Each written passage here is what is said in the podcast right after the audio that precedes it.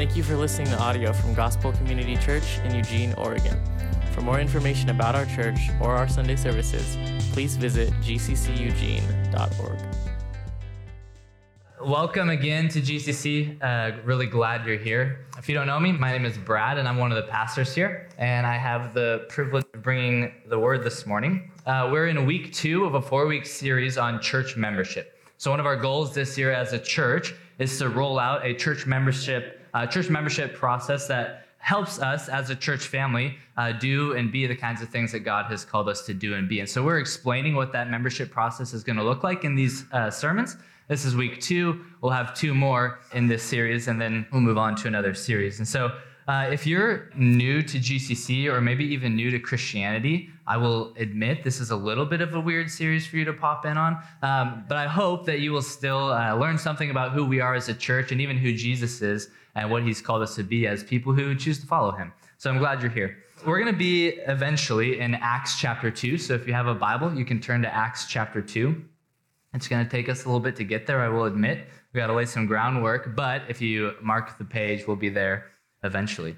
As you're turning there, I'm going to open us up in a word of prayer.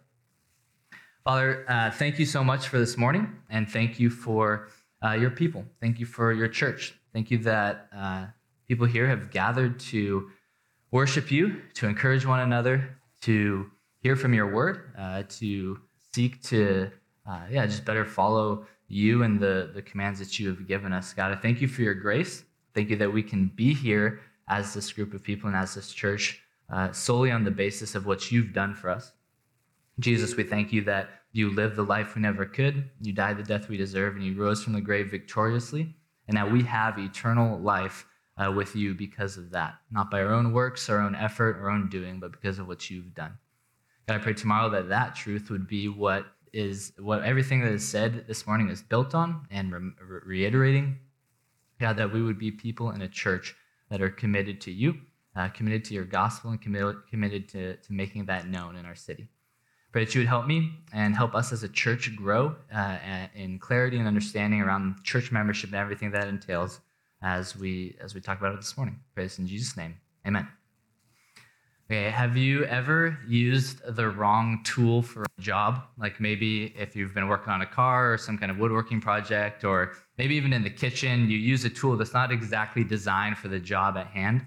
I grew up uh, in Central Oregon on a farm. I've said that before. And so my dad had a, a big shop, and we'd pull tractors and all kinds of farm equipment in it to uh, to work on it, to do mechanic work, to keep things going. It seemed like there was always something in my dad's shop.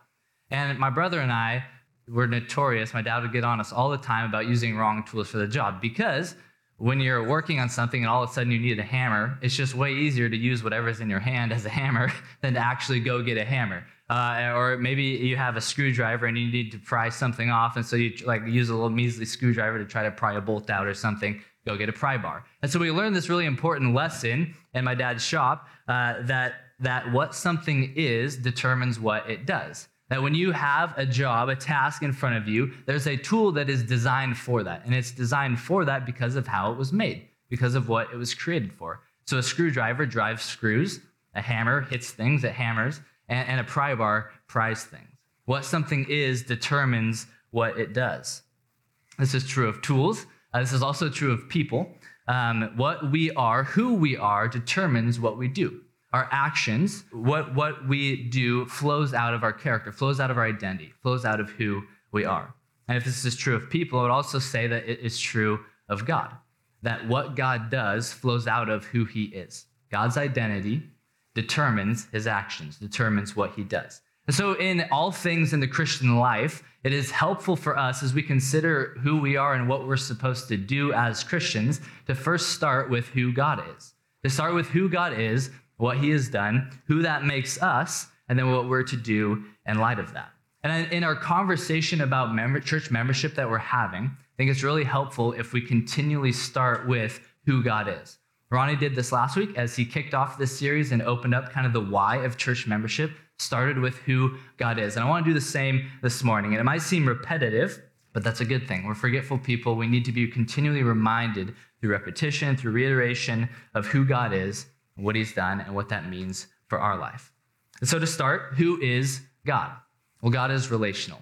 We serve and love a, a, a relational God, a God who is relational before he created anything. Before there was a heavens and an earth and people in that earth uh, and, and creatures in that creation, God was relational within himself. God has always eternally existed in what Christians call the Trinity. uh, That it's a doctrine that there is one God who has eternally existed in three distinct persons the Father, the Son, and the Holy Spirit. And these three persons within the Godhead have existed in perfect relationship with one another for before time existed. In perfect love, in perfect unity, in perfect submission, they existed together in relationship. And it's an overflow, an outpouring of that perfect relationship, that perfect love within God Himself, that creation comes. God creates out of an overflow of His relational love within Himself. And part of His creation is creatures, humans, who were created to relate to God.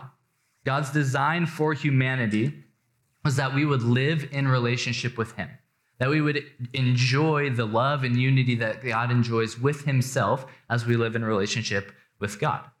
That relationship would also then extend to one another. So God created us to relate to Him, and God created us to relate to one another. But because of sin, these relationships have been broken. Our, our, our, sin against God has severed our relationship with Him, cutting us off from Him, from the source of life, and then damaging the relationships with one another. Our relationship with God was to be defined by His ultimate authority and our submission to that authority, creation submitting to the Creator. But we decided we wanted authority for ourselves. The Bible calls this sin, and relational chaos is the effect. And so our relationship with God is fractured, it's severed. Our relationship with one another in everything from marriage to friendship to family is fractured and broken because of sin.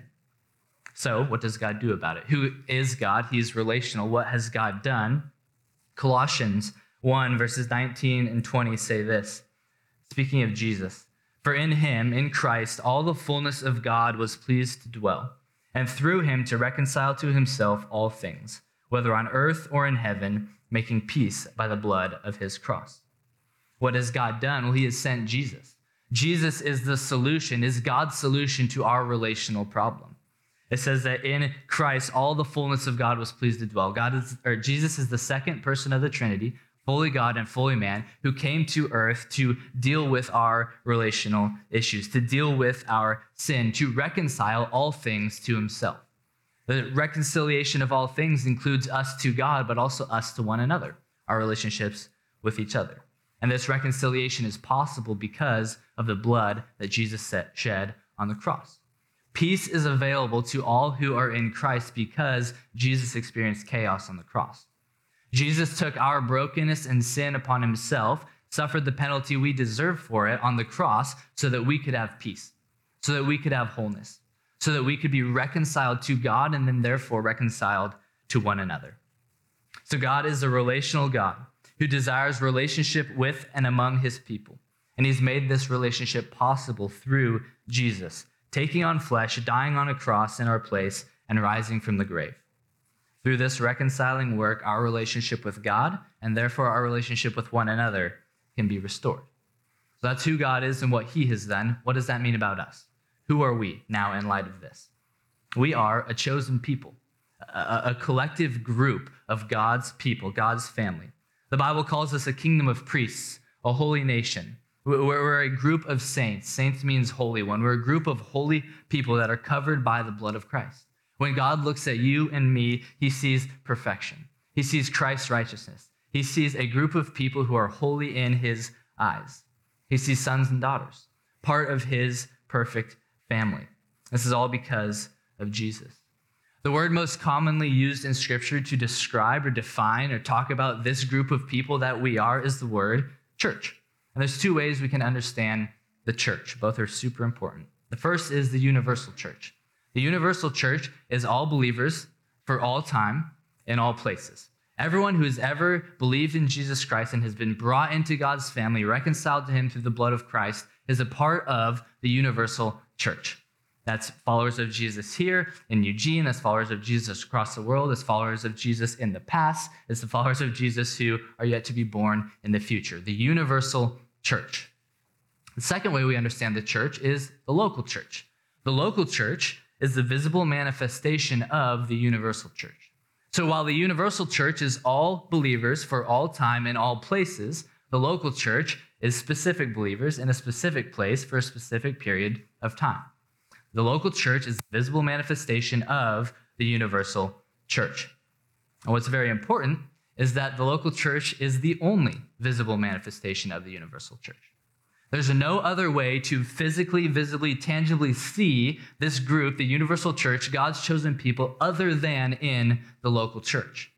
That's how God has chosen to reveal who his people are is through the local church. Now, these local churches can look very different.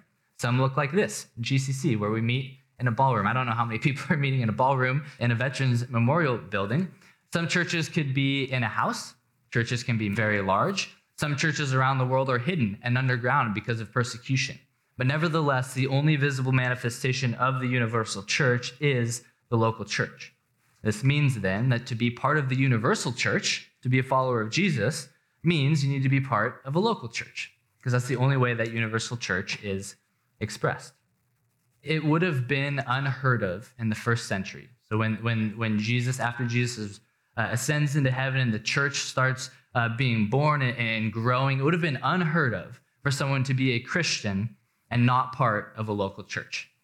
That, that like wouldn't compute. That, wouldn't have been a thing to be a Christian and not part of the local church in the first century. Now, in the 21st century, uh, it's actually very common to be consider yourself a Christian and not part of a local church. Uh, we hear phrases like, I love Jesus, but I hate the church. And uh, granted, there's been a lot of re- very real abuse that has happened in churches. There's very real church hurt. There's very real reasons for people to be maybe skeptical of the church uh, or to avoid particular churches. But this, these imperfect churches are referred to in Scripture as the bride of Christ, the holy, pure, and spotless bride of Christ. And so to say, I love Jesus but hate the church would be like saying to me, Brad, I love you, but I hate Jenna. That's my wife.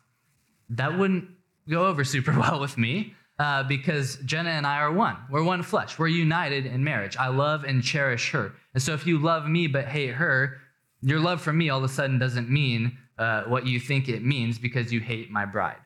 The local church is the bride of Christ. And so to love Jesus and hate the church, you're hating his bride. There's problems there. So, as imperfect as churches are, as imperfect as local churches can be, they're still the only visible manifestation of the universal church, and it's our responsibility as followers of Christ to be a part of one. That's who the church is. That's who we are. What do we do? What does the church do? Well, the church relates. We can understand the role of the church through the distinct relationships that the church has. First, the church relates to God. Uh, we relate to God through worship. We come on a Sunday morning and we sing songs of praise to God and we pray together and we hear from His word. We, the church relates to God through worship, through submission to His word, and through prayer. The second type of relationship the church has is a relationship with one another. We relate to one another within the church, the members of the church. We relate to one another through love and service. The Bible has a lot to say about how we relate to one another as members of the church in various roles and responsibilities. Elders of churches are to lead and shepherd and teach. Members of churches are to submit to the, the leadership of the elders. Church members are to love and care for one another and consider the needs of others above their own. We're to care for people financially. We're to care for people physically. We're to consider the needs of one another. There's these, all these relational mandates within the context of the church that we are to fulfill. And then the third relationship the church has is with the world. We relate to the world. And our relationship to the world is could be uh, thought of in terms of ambassadorship. The church is like an embassy in a foreign country, an embassy that represents the kingdom of God behind enemy lines in enemy territory, where we represent who our God is through our proclamation of the gospel. In word and deed, we tell people and show people who Jesus is and what he is like as a representation of him, the church. So we relate to God, we relate to one another, and we relate to the world. So, okay, who the who what who what model that we just did. Who is God? He's a relational God. A relational God who created us to be in relationship with him and one another. We break these relationships. We broke this relationship because of sin. So God sent his son to reconcile us to him and us to one another, which means that all those who come to Christ for salvation are now the church, universal and local, the gathered body of Christ, holy, beloved family of God. And the role of the church, our role as the church then, is to relate. To relate to God through worship, to relate to one another through love and service, and to relate to the world through mission and evangelism. And here at GCC, we believe that to best live out these relational roles of the church, we need church membership. So, so that's where all this is going. That's why I did that whole thing is because we believe that church membership is the best context, the most helpful context for us to be and do all that the church is to be and do, according to Scripture. We believe that church membership is going to help us more faithfully relate to God, relate to one another, and relate to the world. Now, admittedly, the word or phrase church membership is not in the Bible, and sometimes that can be pushback to rolling out some kind of more formal church membership like we're like we're trying to do. To that, I would say that the word Trinity is not in the Bible either. Uh, but for 2,000 years, the church has held to a view of God that he eternally exists as one God in three distinct persons the Father, the Son, and the Holy Spirit. And to not believe this about God would to mean that you are not Christian. This is a big deal in Christianity, the doctrine of the Trinity, and yet the word Trinity is never used. Where does it come from? As we read the story of Scripture, evidence of God existing in three persons arises from the text and emerges, and we can see and conclude confidently that God exists in a Trinity that is one God in three distinct persons, and that's a doctrine of the church. So, in a similar way, though we don't see the word or phrase church membership explicitly used in Scripture, I believe that as we read the New Testament, evidence of church membership arises from the text and we can see that there is something going on in that early church, like what we would call church membership. We see elders that are established to care for and shepherd and lead specific groups of people, flocks that were entrusted to them. Uh, in Acts, uh, which we'll read in a little bit, someone was keeping count. There's reports throughout the book of Acts of numbers of people that are being added to the church day by day. Also in Acts chapter 6, uh, there, we, we learn of a daily distribution to, of food and resources to groups of widows. And there's a specific ethnic group of widows uh, in Acts chapter 6 that are not being, their, their needs aren't being met in the daily distribution. People in the church notice this, they bring it to the leadership, and the church takes a vote who's going to care for this specific group of people, this specific group of widows, care for their needs. In 1 Timothy 5, there is a, a list, a roll that widows are enrolled on in the church so that they can be cared for. In 1 Corinthians 5, we see church discipline acted out and a member of the church excommunicated and removed from the church body because of unrepentant sin. That there's some kind of defined, distinct group of people that is the church that they removed someone from because of unrepentant sin. We see financial gifts that are sent from church to church to help with needs. Uh, we see regular gatherings where members come together to enjoy the Lord's Supper and teaching together. We see family meals. So, in all these different ways, it seems clear in the New Testament that once you believed in Jesus and were baptized, you joined a local church. And as a part of that local church, you were committed to those members. You were committed to that group of people in that specific context, in that specific place. So we see evidences of membership throughout the New Testament, even though the word is never used. Now, because the word is never used, because church membership isn't an explicit command in Scripture, I do think that churches have some freedom to implement church membership in different ways in whatever seems fit for their context. And so that's what my goal today is, is to explain how GCC is going to implement church membership.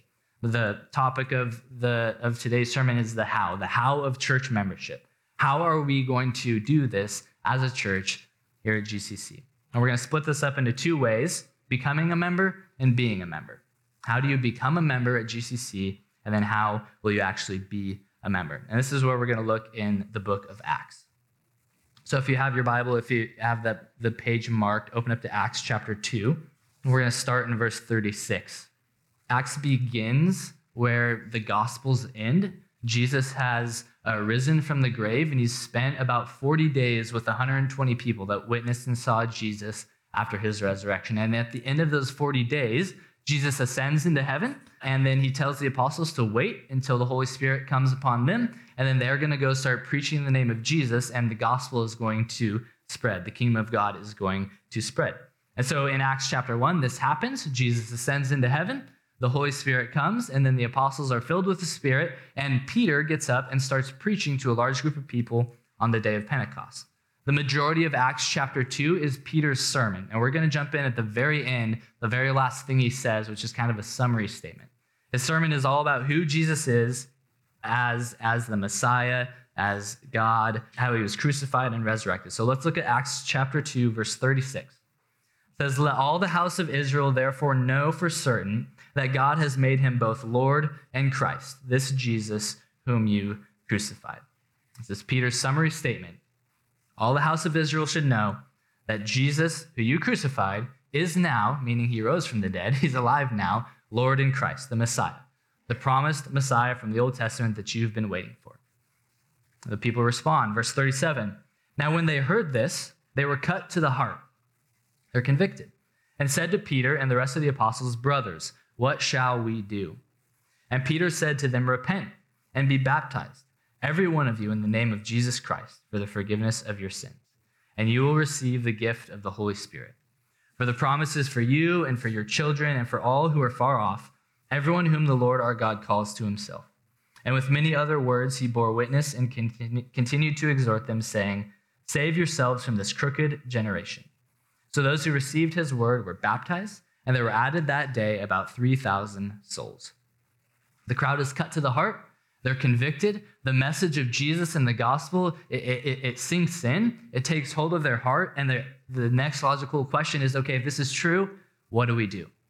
What do we do from here? Peter responds, repent. Repent and be baptized. They repent and they're baptized, and then they become something. They become the church. They become this movement uh, that spreads across the world and we're a part of today. They, they, they, they, are, they join, they become part of God's chosen people, the church. So, how does someone become a member of the church? What is required for membership in the church? Simply speaking, salvation, repentance, and baptism. So, repentance is, is turning. Repentance is turning from something towards something else. In the context of Christianity, it's turning from sin and towards Christ. Repentance is acknowledging that you have uh, rejected God's authority in your life. You've chosen to define good and evil on your own terms. You've broken his commands. You, have broken yourself relationally off from him because of sin. It's acknowledging that and then turning towards Christ, believing in him for salvation, submitting to him as Lord and Savior of your life, and, and trusting in his finished work on the cross to cover and your sin and forgive you. That's repentance. It's turning from Christ or from sin to Christ. Baptism, then, is a visible representation of your union with Christ. It's, it's identifying with Christ in his death when you go under the water, and identifying with Christ in his life and resurrection when you come out of the water. Baptism does not save you, but it is a sign that you are saved. Uh, baptism is a public proclamation of your union with Christ. Uh, it, it's like when uh, high school recruits are committing to a college. And if you ever watch, is it like, I don't know if they call it a day, selection day or whatever, but they have all the hats of the schools that they're considering, and then they put a hat on of the school that they're going to commit to. It's kind of like what baptism is. It's saying, I'm on Jesus' team. It's a public proclamation that I'm identifying with Jesus and with his people. It's putting on the Jesus hat and saying, I'm now, I'm now identifying with him and with this movement, with these people. That's what baptism is. And this is what Peter says is required after you hear the gospel message and you want to become part of this. You want to become part of the church. Repent and be baptized. So, who can be a member? Baptized believers. How are we going to determine if you're a baptized believer? Basically, we're going to ask. But we're going to ask uh, in a series of, of ways here. So, I'm going to get real practical here, uh, but this is helpful to know. If you want to be a member at GCC, once the series is over and we start to roll this out, the first thing you will do is fill out an application. Membership application will ask for information uh, about you, uh, social security number, credit card. I'm just kidding. Um, no, it's just uh, basic information about your church history, uh, whether or not you've been baptized, if you're interested in serving in different areas in the church. And then it's going to ask for you to write out your testimony. You can either write it out or I guess you could take a video of yourself. I'm going to choose to write mine out. And that's explaining your story of salvation, eh, how, how you have come to acknowledge uh, your sinfulness and believed in Jesus for salvation. This application was submitted. Elders will review it, and then the elders will reach out to you to set up an interview. At that point, you get to meet with an elder. Get to, you don't have to. You get to meet with an elder uh, who will hear your story firsthand, make sure you understand the gospel, talk through our doctrinal statement, and those kinds of things. Uh, and then from there on, you'll become a member candidate. As a member candidate, you'll be given some homework. Uh, short, really short book, really short book, more of a pamphlet than anything, uh, but a book that you have to read, um, and some videos to watch explaining who we are as a church, um, our doctrine, those kinds of things. Then there will be membership class. The class is an opportunity to talk about that homework, ask questions of the elders, and then from there, at the next members' meeting, uh, your membership will be voted on by current members of the church.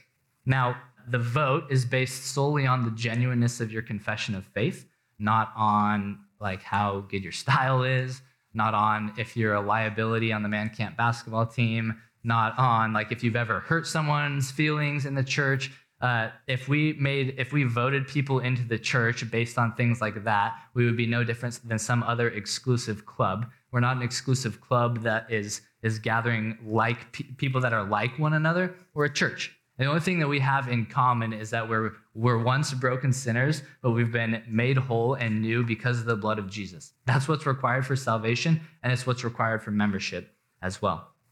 Now, there's a, a little caveat part of this process, and I didn't say it, anything more about it on purpose because we're going to have a whole sermon on it next week, is signing off on our church's doctrinal statement. So, when we think of the church's doctrine, uh, there are core doctrines, the cardinal doctrines of the Christian faith that the church has believed for 2,000 years since the church began. And these are doctrines that make someone distinctly Christian. These are things like Trinity, we talked about that, the divinity of Jesus, the authority of Scripture, the sinfulness of man. Things where if you didn't believe one of these things, you would categorically not be considered Christian. That's like the to die for core doctrines of the church that you would need to agree with in order to become a member.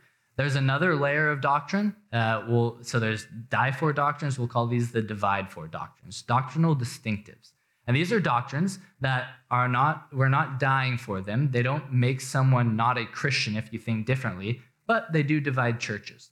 These doctrines are why we have multiple denominations around the world that are all still Christian, all still believing the gospel, but have distinctions, differences in how they, how they live that out in the context of church. These doctrinal distinctions will be taken into consideration when considering membership. And that's all I'm going to say. And I'm going to leave the rest to Rick next week. Uh, so if you have questions about that, and I'm sure you do, that's okay. Um, hopefully they will be answered next week. So, becoming a member, salvation, repent and be baptized. Now, I want to be very clear here, very, very clear. Membership in a church is not a requirement for salvation. Okay? Salvation is a requirement for membership. You do not have to be a member of a church to be saved, but being a member of a church does affirm your salvation. Jesus says the word church in two places in the gospel. He says the word three times, it's in two places. Um, Jesus talks a lot about the kingdom, very little about the church, but when he talks about the church, it's super interesting. Uh, the two places are Matthew 16 and Matthew 18. We're going to look first at Matthew 16. Matthew 16, verses 13 through 20. Jesus asks his disciples who people are saying Jesus is. And they respond with all these different answers about who people are thinking that Jesus is. And then Jesus directs the question at them, the disciples Who do you say that I am? This is when Peter gives his kind of infamous confession. In verse 16, says, Simon Peter replied, You are the Christ, the Son of the living God. Peter makes, makes the right confession here. He acknowledges who Jesus is as the Christ, Messiah, the Son of the living God.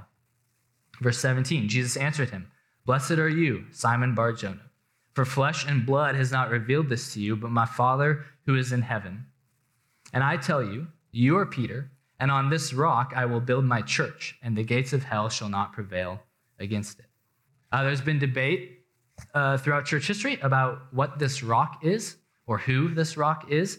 Uh, is the rock Peter? Is the rock the, his Peter's confession? Different things. Um, recently read a pretty compelling argument that the rock is both, that it's Peter and his confession, because that's what the church is. It's built on people who confess Christ. That's the church, is people confessing Christ and coming together. And so on that confession, on people confessing Christ as Lord and Savior, that's how the church is going to be built. Verse oh, uh, verse 19 says, "I will give you the keys of the kingdom of heaven, and whatever you bind on earth shall be bound in heaven, and whatever you loose on earth shall be loosed in heaven." Then he strictly charged the disciples to tell no one that he was the Christ. So Peter makes his confession. Jesus says, "On this rock, people making confessions about Christ, I'm going to build my church." One of the two places Jesus says the word church.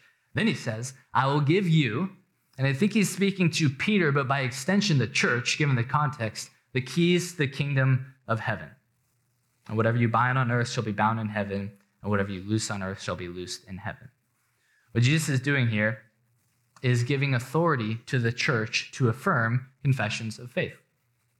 Just as Jesus just affirmed Peter's confession of faith, so the church has been given by Jesus the authority to confirm confessions of faith. In other words, the church is the church, God's gathered group of, of people, followers, holy ones, saints, who has the authority to put a stamp of approval on who is in and who is out of the kingdom of heaven based on the genuineness of one's confession of faith.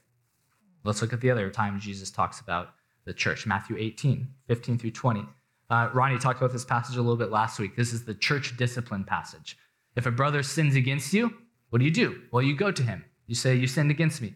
If he doesn't listen to you and repent, then you go get two or three witnesses. You bring those witnesses along. If he doesn't listen and repent and is still, still living in his sin, verse 17 says, If he refuses to listen to them, the two or three witnesses, tell it to the church. And if he refuses to listen even to the church, let him be to you as a Gentile and a tax collector. Truly I say to you, whatever you bind on earth shall be bound in heaven, and whatever you loose on earth shall be loosed in heaven. So if he doesn't listen to the witnesses, take it to the church, this gathering of, of, of, of Christ's people. And if he doesn't listen to the church, then let him be to you as a Gentile or a tax collector. This is Jesus' talk for a non believer. Basically, you start viewing this person who is walking in unrepentant sin and not listening to correction and discipline as a non believer. So, just as the church has authority to, to affirm the genuineness of a confession of faith by including someone in the church, the church also has the authority to deny a confession of faith by excluding them when they li- are living in unrepentant sin and the fruit of their life is not matching up with the confession of their mouth. Quick side note this alone is an argument for church membership. I, I don't know how we would do that, what, what Jesus is calling the church to do without some kind of structure to define who is in and who is out. But it's not the point here. The point is that membership is not required for salvation. You do not have to be a member to be saved, but salvation is required for membership. Membership does not earn your salvation, but it does affirm it. All this means that the membership process uh, is a big deal. And we're taking it very seriously.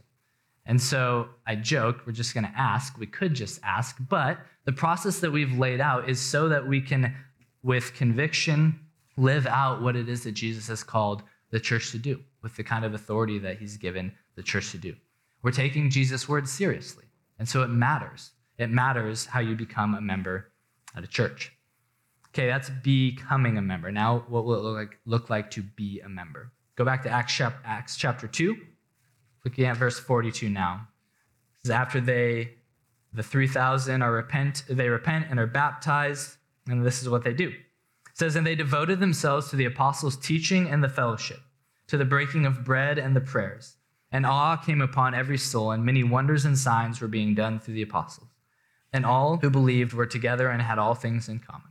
And they were selling their possessions and belongings and distributing the proceeds to all as any had need, and day by day attending the temple together and breaking bread in their homes. They received their food with glad and generous hearts, praising God and having favor with all the people. And the Lord added to their number day by day those who were being saved. So, as a member, what will membership look like? How will you be a member? You're committing to doing these things inside a specific local church context. Members listen to the teaching of the word, and they pray with one another and for one another. Members take the Lord's Supper together and remember God or Jesus' body and blood on the cross. Members are, are here, they're present. Notice it says that they're devoted to the fellowship, they were devoted to being together. So members are present. They're present here on Sunday mornings regularly and consistent in GC groups throughout the week, spending time together. Members are committed financially, contributing to the church's needs, giving regularly and generously, and addressing needs as they come up. Not just financial needs, but needs for help, serving in the kids ministry and on the hospitality team and in the band. And when there is needs in the church, it's the members that come alongside one another and are committed to helping and serving. Uh, members have a vote. And so members will be voting on who our elders are, voting elder candidates in the office of elder, and then voting member candidates into membership as well. Members have a vote. We're going to have quarterly member meetings. And so once a quarter, there will be a member meeting, which is where that vote will take place for new elders and new members. It's also where we'll discuss family business, uh, where regular updates on the church will be talked about. Those will happen in those member meetings. Uh, we've been saying that our word for this year is all in, two words, hyphenated, all in. And that's what it looks like to be a member, is to be all in. In every aspect of the life of the church, you're there. You're all in. You're here and, and you're for it and you're for one another. We recognize that Jesus has gone all in with us, giving us his life, his perfect life, taking our death and the new life we have in his resurrection. And now we, in return, go all in with him. Going all in with Jesus includes being committed to a local church, where we go all in with one another to relate to God, one another, and the world. So, how will it look? Now, I want to talk about how it will feel. First thing is we're going to do this very slowly, okay?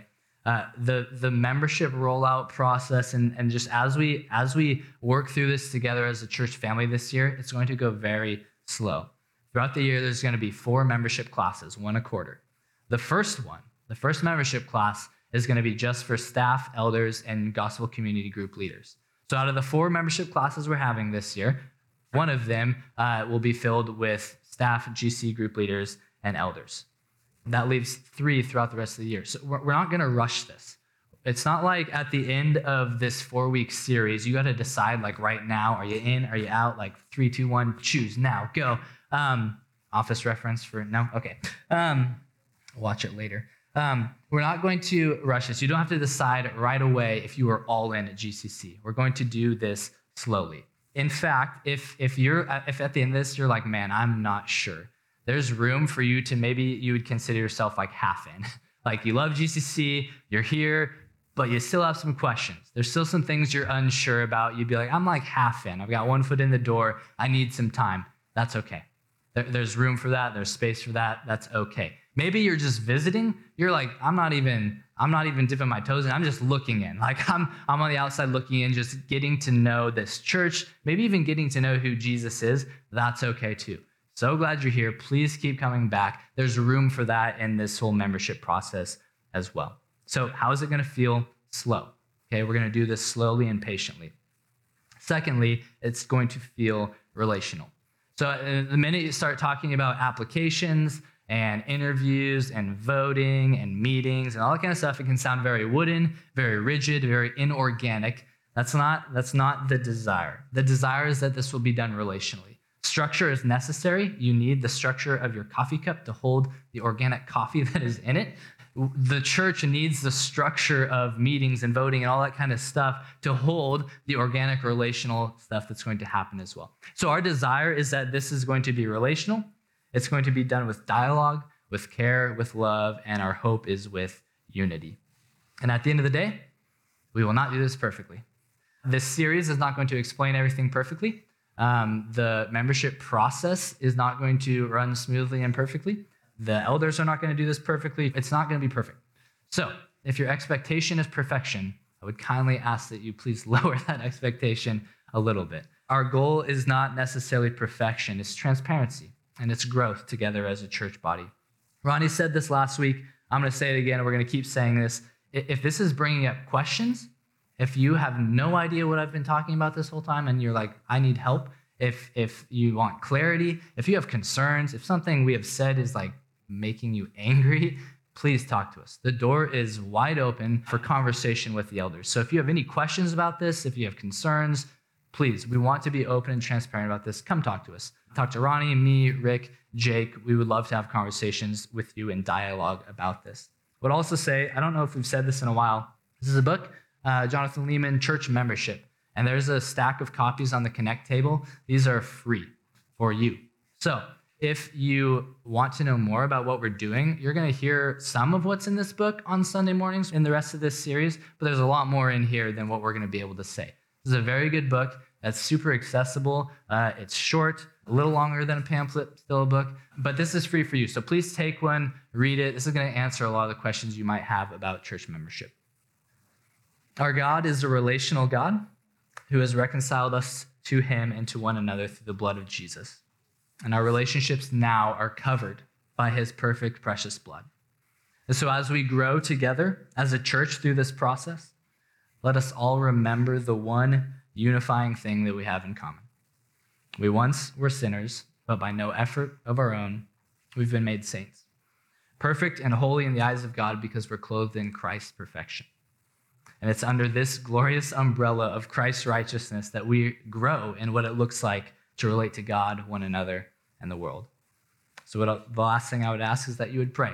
That you'd pray with us and for us as the church, uh, that church membership would help us do that and help us be conformed in the image of Christ as a body. Let's pray.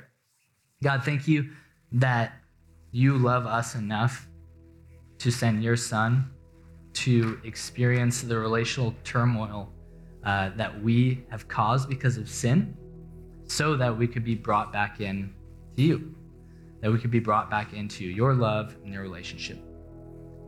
God, I ask that as we as a church work through this, this transition and this change and how we're going to live out life as a church, God, that you'd be helping us. God, help the elders to lead uh, graciously and clearly. God, help us all as a, a church family to uh, pursue this uh, in unity, to pursue this in love, uh, to pursue this graciously. God, we just, our, our desire is not to cause um, confusion or frustration or whatever it might be. God, our desire is to be faithful to you, be faithful to Scripture, uh, and to, to more faithfully love you and your church and this world. So help us to do that. God, help us to do that with church membership. Help us to do that in the conversations we have with one another. God, we, we love you and we, we thank you for your love for us. Pray this in Jesus' name. Amen.